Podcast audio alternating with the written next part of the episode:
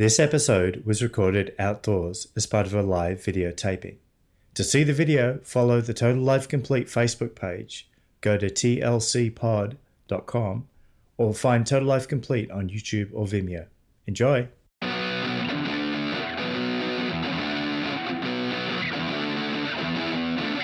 Today I'm here with Jess Garland, artist, educator, and activist. Welcome, Jess. Thank you.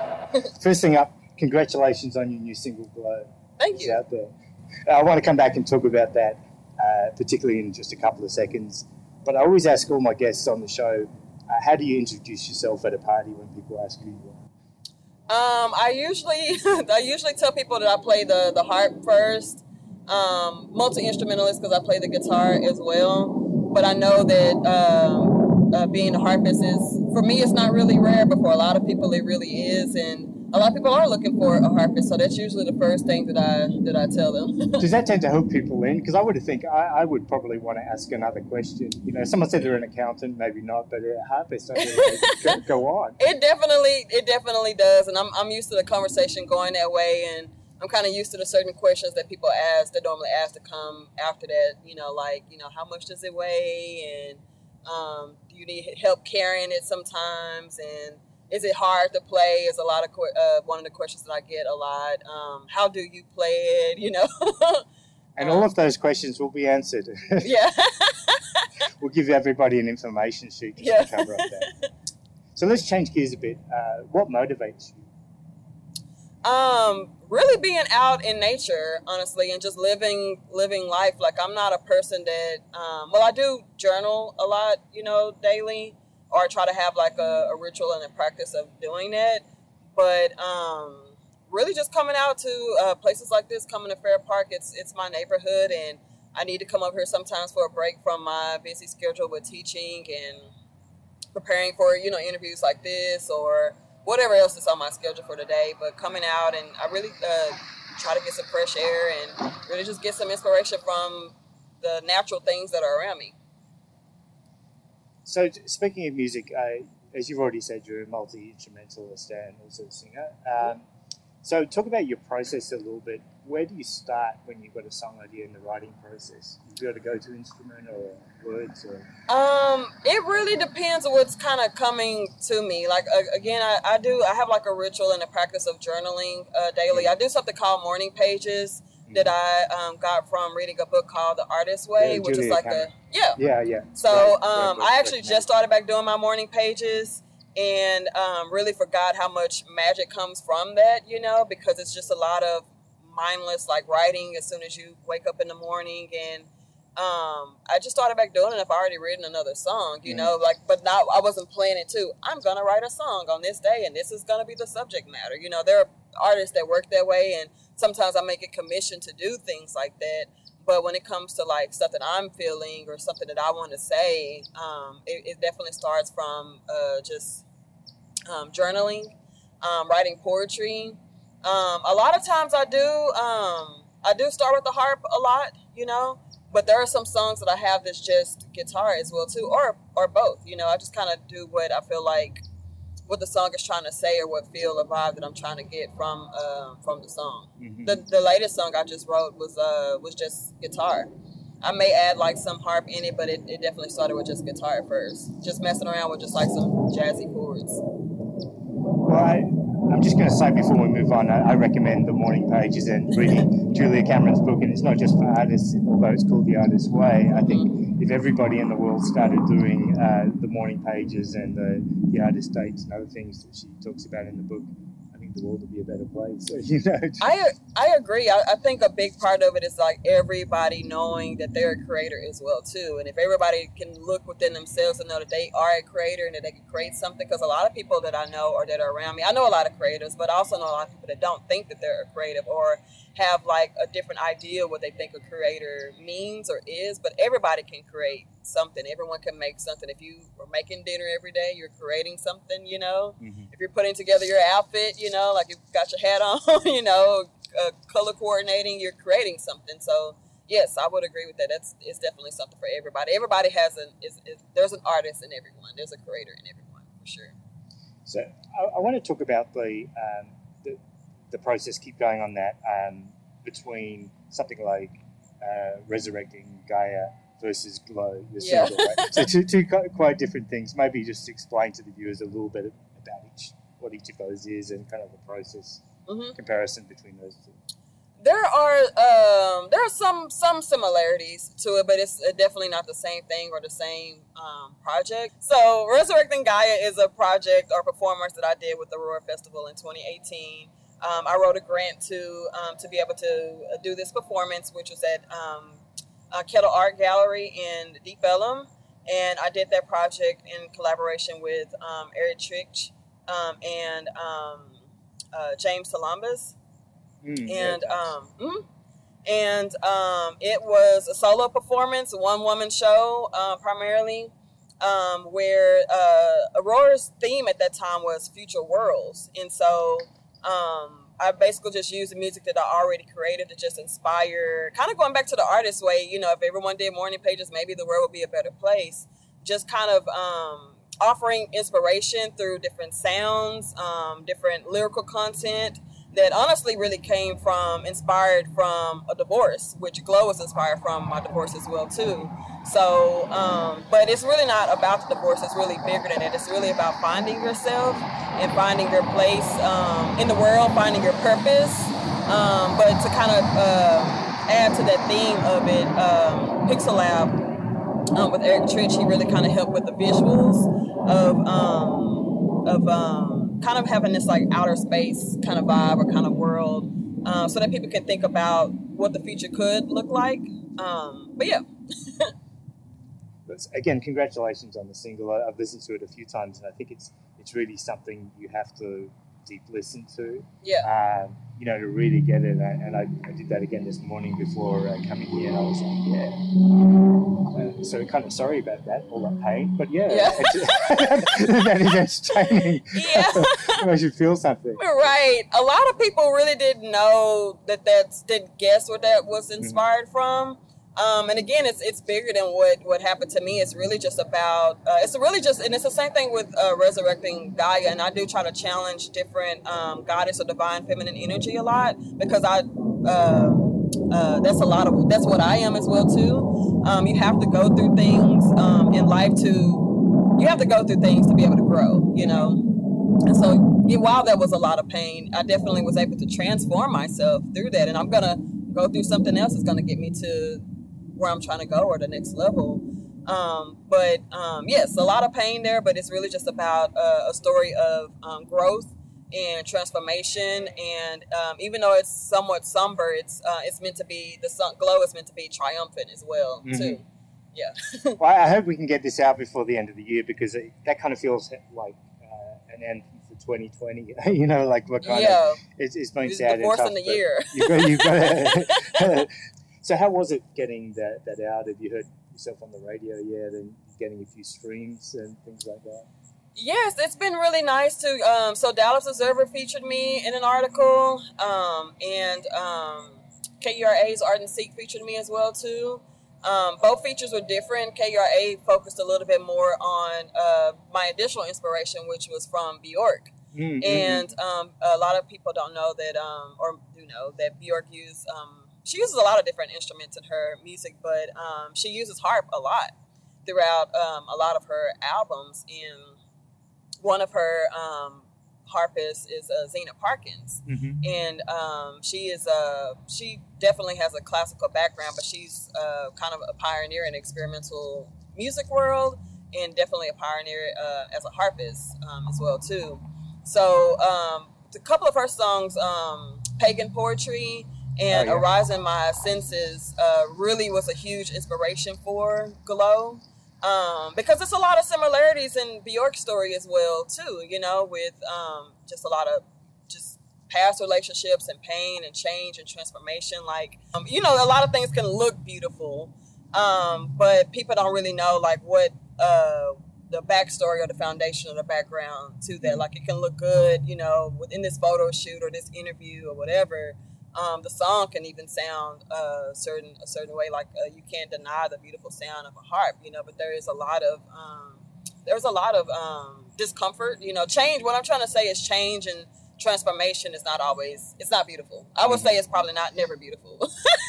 it may look that way to the eye, but it's really uh, it's it's the it's not even outside; it's the inside of what you're having to. Um, that's that's the transformation. You know, it's ugly. That's what I'm saying. Change is ugly. so because we're kind of like a, a, a creativity and lifestyle show as well, um, are you happy? Just in general, yes. yes, it's um this year has been really difficult. I'm not gonna lie, it's been difficult for a lot of people. You know, honestly, just I just got off the phone with a friend um, who's got a couple of family family members that's in the hospital right now due to COVID, and it's um it's just a really really hard time. But um, again, you know, change is never pretty, and um, I, I, am hoping that that this year people um, uh, had the opportunity to look within and uh, find purpose. You know, there's a lot of things that transpired this year with in terms of um, um, uh, social justice. Mm-hmm. Um, it's you know be, things that are just beyond uh, health issues like COVID. You know, um, things in terms of uh, of uh, work and capitalism have come up. You know, as well too you know, why are we working so hard every day for nothing? And, you know, a lot of us can barely, like, you know, make rent, you know?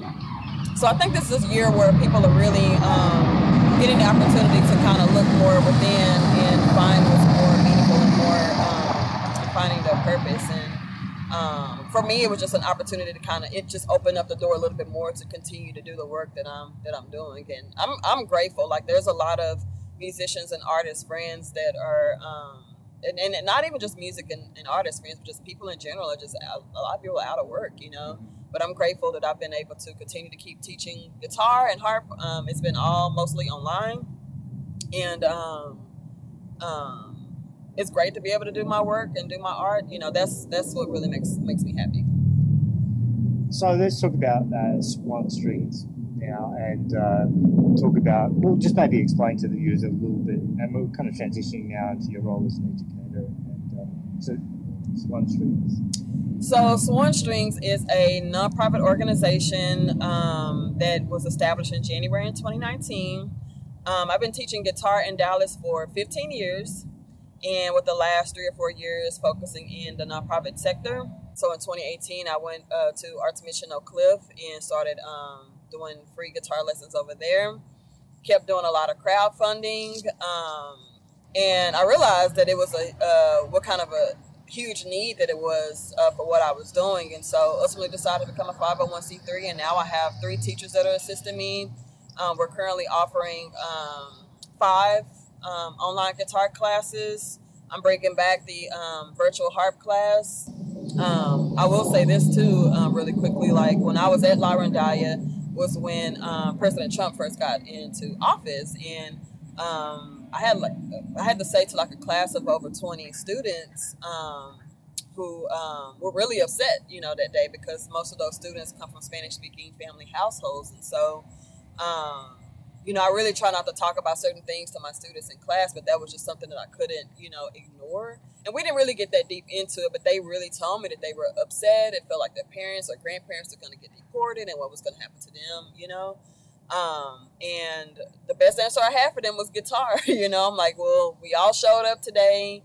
We're still we're still here. You know, let's just start like slowly picking up the guitar and strumming a little bit, and let's see if we feel a little bit better. And that was another moment when I realized like how important it was what I'm what I'm doing. You know it's not just about learning an instrument. It's not just about becoming the next rock star, whatever that means to you. And that's okay if that's what you want to do. But it's really about discipline and um, learning more about yourself. You know, um, it's just it's just like the morning pages. It's, it's another way to um, to know more about yourself, to get in tune with yourself, to be uh, better for yourself, so that you can be better for others that are around you too. So it's, it's definitely deeper than um, than just free music education. So what what's success to you?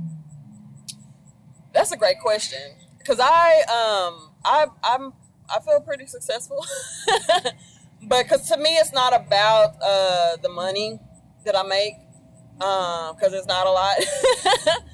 um, but I do I do okay. I do I live a pretty uh, comfortable life for sure. but it's um that I've been able to um uh put myself out there that I've been able to that I've been able to create something that's a, that's success right that I can do something that I can create something that I can work on my craft that I can put something together that I can compose something and then from there that I can put the project out which is um uh, a privilege you know um, and that people are listening to it. Same thing with teaching that I'm able to like I know a lot of musicians and artists that they are just musicians and artists and they are not educators, you know, and they tell me all the time like I don't know how you do it, like I don't know how to teach someone how to mm-hmm. how to do something and it requires a lot of um, a lot of patience, you know, and again, you're it's not just about music education. You're really getting to know your student just like how they're getting to know me too and they're getting to know themselves you know and, and, and same thing for me like as, a, as an educator like i'm constantly learning every day like i don't know everything you know but and, but again it's not even about knowing all about music theory for example you know. I um i would just describe success as in um, having the privilege of being able to um, to have a talent to be able to create something and do something and and um, put it out there, mm-hmm. and then people respond to it. You know. so I introduce you um, also as one of your hats as, as an activist. Is that how you see yourself in any part, or? I only just started kind of thinking about that more recently. I feel like I've always been that way, but I didn't really think about it until I started thinking about the projects and organizations that I'm involving myself in, you know. But definitely have always always been that way. I've always been outspoken about things that are not right. I've always gotten in trouble in trouble, you know, as a child and even as an adult, you know, working in corporate uh, and other nonprofit settings which is kind of going back to success. I'm, I'm grateful that I can have my own brand and my own organization so where I can do my own things because a lot of companies are rooted in old thoughts and principles that continue the same cycles that we're seeing every day. So I, have always been, I think, naturally an activist, but I think more so when I did a project last year called Their Lives Mattered that was at was uh, premiered at Texas Theater. It was a collaborative collaborative project that I did with Fatima Hirsi, who's a, a poet, but she also works with uh, Mothers Against Police Brutality and she kind of brought me in the fold with that organization a little bit more and i had already knew some of the, the, the, founders and members of that organization but just started kind of like being a little bit more active with that organization seeing what it's like and what they're doing and the types of events that they're doing. And that was a grant from the city of dallas as well too where we went out to places all over dallas where people had been killed by law enforcement to talk to just everyday people about how they feel how they feel about the police if they knew about some if they knew the name of this person who was mm-hmm. killed you know on this in this block or on this corner or whatever how um, was that how was that process i imagine that might have been difficult asking those questions and getting the feedback that we needed for the project wasn't hard because and I didn't think it would be hard because we're talking to everyday people. You mm-hmm. know, like there are certain people that don't believe or choose to not believe there is police brutality. You mm-hmm. know, I've had particular stories and, and or situations in my life that there was a, a one point in time where I wanted to be an attorney, but there were some things that transpired in my life to where I just didn't want anything to do with law enforcement at all, and try to figure out a different way to get involved with policies in the community to bring about change, which is all I ever really wanted to do, you know. But they're going back to establishments and organizations, you know, and um, old policies and principles keeps certain things, you know, happening, and you kind of have to step outside of that a little bit. But a lot of people, again, because they're real people, everyday people, you can go to the corner store right up here and ask somebody the same question. I guarantee they'll tell you a story that they may have had with the police or a family member they, they've had with the police that was not pleasant, you know. So it wasn't really hard, believe it or not, to get that to get that information. And we talked to all walks of life. So we went to different neighborhoods. Um, we talked to um, you know people from different ethnic backgrounds, different ages. The general uh, narrative was that people felt unsafe. People uh, felt like there definitely is excessive force there are people that are definitely becoming like more aware of um, their surroundings and what's happening to them because a lot of times people only live in their bubble in their world and maybe never have to deal with these types of things so what I was really kind of nervous about was so it was like that part of it, you know, filming these interviews, and then I had to compose music to go with it. Had to play it live, you know, um, that? host it, you know, it was like a lot going on, and then have a Q and A at the end with um, Mothers Against Police Brutality. I invited one police officer there. Uh, there was another one who didn't feel comfortable because they felt like, you know, they were going to get attacked, you know. And I always approach the, the the conversation of letting everyone know that like I'm uncomfortable too. Like I, it's not this is not a normal occasion for me to sit down and talk to a police officer. I don't feel comfortable, you know. I don't I don't like it, you know. Um, but I was open enough to at least say that and have that conversation. I'm not saying one police officer at a time can't change things, but it's the it's it's the entire organization, it's the entire um, system, you know. And and I say that because of even though this is a different um, beast that we're dealing with, just in regular corporate settings. Um, again, me trying to speak up about things, thinking I'm going to be the change. I can do something different, but I'm already dealing with something that has like a whole history over hundreds of years of being a certain a certain way, you know. So that one person or every few per- people or whatever cannot, in my opinion, can't be the person to um, to change the whole um, establishment or organization. I, I say start something new.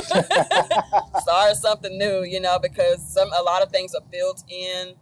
Um, there are a lot of things that just flat out just built in racism, you know, and um, and sexism, and there's and there is, um, and you can have all the training in the world and um, discussions and things about it, but at the end of the day, people are going to go home. I'm not saying you can't change anyone, change anyone's thought process, or no one can learn nothing from it, but a lot of things I think are just ingrained within your DNA, and that person has to be the per- has to be the one to go within, go uh, going back to going within yourself, you know, to reprogram yourself, you know, um, in your thought processes, which is a very uh, it's not that easy to do. Absolutely. yeah. Is there a story behind swans? Oh, that's a good question. Carol, People don't really ask that one a lot. Um, okay, so the reason why it is called Swan Strings is because, um, again, going back to transformation and change. Uh, swans, um, we all know the story of the ugly duckling, you know, which the duckling was never ugly. But, but swans, you know, when they're uh, born, don't look the way that they turn out, you know. So it's really just, um, uh, it's really like like I, I compare myself to a swan. You know, like I've transformed and um, and I'm always open to transformation and. So I just want that to be um, uh, relatable or to translate to my students as well too. That everything is about um, uh, challenging yourself and um, going through change and to get to to where to wherever you're trying to go to get to get to the next level. But also deeper than that. Um, the god, the Indian um, goddess uh, Saraswati. She um, she's normally she's seen she's the music goddess and a teaching goddess, and uh, she's normally seen playing uh, a veena, which is like a sitar. I also play sitar as well. And um, whenever you see a, a, uh, an image um, of Saraswati, she's usually seen with a swan Mm-hmm. and or a peacock. Mm-hmm. But the swan, um, uh, his name is Viveka, which means discernment. Mm-hmm. Um, so I'm just thinking now about goddesses. Um, I feel like we need to talk more about that. you know, because it has come up a couple of times. So I think it seems like, um, I guess the context to, to my question is, you know, we haven't really talked about environmentalism that much, and um, just the situation, the climate uh, crisis that we're in. Uh, certainly, personally, I've, I've seen down in Australia last time I, I visited there. You know, it just seemed we're, all caught up with our own issues and, and the elections here, and you know, meanwhile the, the dirt's in flames. But Mm-hmm. so to turn to, to turn that, that's the kind of context. But um, it kind of seems that the world would be a better place and would solve some of these things with uh, a few more god- goddesses, or at least a bit more feminine energy around. I don't know. No, I'm glad you brought that up because there, there's a lot that goes into everything that you just said. So, um, yes, it seems like people just forgot about Australia. You know, there was a moment where it was just like, you know, that was all over the media, and we are like seeing that a part of the world is just like in flames, you know. But then there's all these other distractions and things that's going on where we just kind of it seemed felt like we just kind of forgot about it, you know. Just because of our own um, own stuff or whatever. But um, but yes, like going kind of going back to resurrecting Gaia again. Like I was just trying to bring up, just kind of elevate feminine energy, just by higher vibrations of feminine, you know, energy because of, there is a lot of toxic. Um, not to say there isn't toxic femininity because that exists, but there's a lot of toxic masculinity that is that is um, rooted in a lot of these old um, policies and thought process with a lot of these laws and establishments and, and organizations as well a recent project that I just got funded for. So it's going to be presented by Aurora as well. So this is my second project with Aurora. And this is also going to be funded by the city of Dallas as well too, where I am confronting environmental racism in Dallas. And I'm specifically mostly focusing on Shingle Mountain. Mm which is um, off of um, I'm from Dallas, so I'm old school, so it's off of Old 75, but it's not far from the Trinity Audubon Center if like if folks need a, a landmark area. I know people will be watching this around the world, and I know generally there's kind of like a north-south divide in, in, in Dallas. Uh, yeah. Um, where some of these freeway numbers that you're talking about is really talking about a part of Dallas that people would associate with um, lower socioeconomic mm-hmm. uh, uh, classes or, or, folks that, that live down there. Shingle Mountain is an illegal dump, and I've gotten to know Marsha Jackson. The mountain is literally in her backyard. She and her, some of her neighbors, are getting sick you know, because of this. Something just needs to be done about it. I mean, I don't, you know, I've, I've seen all types of protests. I've seen other partnerships like Mothers Against Police Brutality and others bring an issue to this. She's definitely have gone to, to the city council about this numerous times. You know, they did rule for it to be to stop the operations of that uh, of that site. From what I understand, supposed to be dates for it to be removed the last time I think I talked to him, supposed to be gone by the end of this year, but it's December and mm-hmm. nothing's happening. And she's been doing protests, um, I believe, every Monday until the end of this year to kind of bring attention to this because it's like they said they were going to remove this, you know, mm-hmm. but they've been saying this for like the past, you know, couple of years. And it just seems like it's a, these are one of, this is one of those things where it shouldn't be about politics or money or this is just something that's just like remove it. You know, it yeah. should have never happened in the first place. Something like this would have never happened in park cities. Mm-hmm. And let's just say if it somehow did, it would be removed immediately. You know, and these are people's lives. You know, they invested into this property and invested into this land, and this is not their fault. And it is actually across the uh, highway from uh, the city dump. Right. So right. she's like, you know, how did y'all not know about this? You know, how did y'all like allow this to happen? I've been kind of working closely with her, and um, there's really a lot more to that story that I really want to kind of uh, convey because it's it to me it's deeper than North and South Dallas or Black and White Dallas. I want to tell the story of that uh, people don't listen to black women. right, right. Because right. it's the truth. You know, she has been talking about this the entire time, mm-hmm. and it's like uh, she gets she's constantly being disregarded, you know. And there are statistics that show that even examples of, of COVID, where a black woman may say, I'm experiencing symptoms or can I get tested? And they just kind of disregard her because they're um, thinking about stereotypes of that that woman is just being a dramatic or theatrical or whatever they want to call it about what they think about, you know, black women instead of just listening to us and taking us seriously. Like, you know, she says she feels sick test her. you know what I mean? And just leave it at that, you know, regardless of thinking too deep into your stereotypes, you know? It's the same thing with uh, black women in childbirth. People really believe that it's like they don't even believe that we can feel pain, you know, because it's so so stuck on the narrative of just a strong black woman, you know. But I hurt, you know what I'm saying? I feel pain, you know. Like, can I overcome things? Absolutely. But I shouldn't have to die, or I shouldn't have to tell you plenty of times that, that I'm not well, you know, and I've, I've, I've experienced those, th- those things a lot of times when, you know, I, I feel like a lot of times people always wait till it's too late in a lot of situations and especially with with black women. It's like i've been saying the whole damn time i don't feel safe and i don't feel comfortable. Just like marsha she doesn't she's not she's dealing with health issues from this toxic dump you know, and nobody's listening to her is what it feels like, you know, like she does have a lot of support, but why is it still there? It's one thing to get press, it's another thing where action or things are really happening, you know? Mm-hmm. Um, this kind of brings me to the question. I'm always trying to think when I interview somebody, what's the one question that I can ask them that, that kind of uh, is unique to, to, to, them as much? And maybe uh, the best I could come up with really was thinking about uh, this overlap between you know art and education and, and activism, and just kind of saying which one of these combination of these is going to change them, you know, or is it something else apart from? I think it's um to me I see it all as one thing. You know, like to me it's like like I do all of these multiple things under like one brand, which is me, you know. So I think it's a combination of a few things. I think you have to start with the youth.